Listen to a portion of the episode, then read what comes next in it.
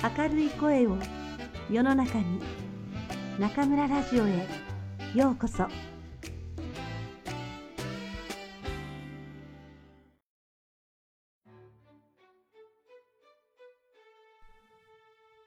小さいももちゃん松谷美代子。ももちゃんが生まれたときももちゃんが生まれたのは夏でした。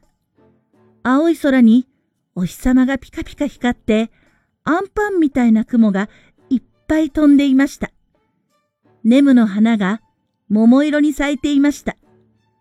お部屋の中では鳩時計がポッポー、ポッポーって二つ眠そうに泣きました。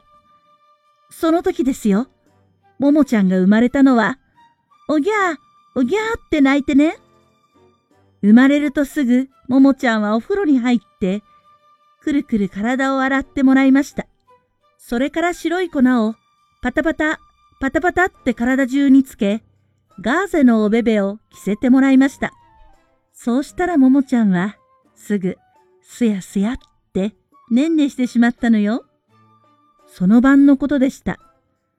ももちゃんとママが静かに寝ていますと、トントントンってドアを叩いて、誰か来たようです。はい、どなた？ママが返事をしますと、ドアがパタンと開いて、入ってきたのは誰でしょう？じゃがいもさんと、人参さんと、玉ねぎさんが、カレー粉の袋を背負ってやってきたんです。おめでとうございます。これから僕たち、カレーライスを作りますから、ももちゃんにあげてください。いえ、何？ほんのお祝いの印ですよ。ママはびっくりして手を振りました。まだまだまだですよ。もっと大きくなったらね。え？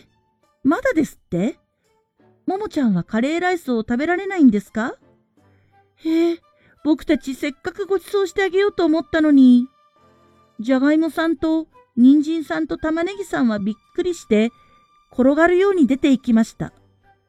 出て行ってから、はぁ、と大きなため息が聞こえました。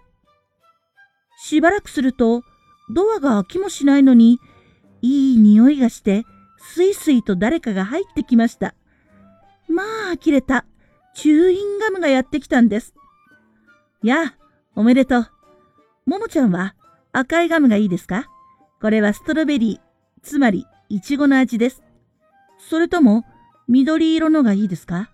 これは発火です。スーッとしますよ。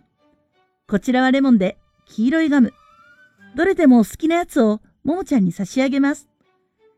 ママはびっくりして、まだまだ、まだですよ。ももちゃんは赤ちゃんですもの。ガムはもっともっと大きくなってから。と言いました。へえ、ガムダメですか？ガムはあまり驚いたもんで、天井に届きそうなくらい伸びてしまいました。そしてそこから、ももちゃんを眺めて言いました。ほんとだ。こんなちっちゃなお口じゃ、ガムなんて入らないや。さよなら。ガムはスタコラ帰ってしまいました。しばらくすると、またドアがパタンと開きました。あー、重たい。そう言って入ってきたのはソフトクリームでした。ソフトクリームはこぼれないようによちよち歩いてきて言いました。ももちゃんおめでとう。はい、ソフトクリームでござい。ママはびっくりして言いました。まだまだ、まだよ。ソフトクリームはもっと大きくなってから。ええー、まだですって？この暑いのにソフトクリームも食べられないんですか？ももちゃんは。ソフトクリームはきょとんと立っていました。そのうちクリームが溶けて流れ出しました。ソフトクリームは、あ、大変だ、大変だ、冷蔵庫へ行かなくちゃ、よちよち走って行ってしまいました。その時、ももちゃんが目を覚まして、ふんふん、泣き出しました。よしよし、お腹が空いたのね。おっぱいをあげましょう。ももちゃんの一番好きなおっぱいね。ママは、ももちゃんを抱っこして、おっぱいを飲ませました。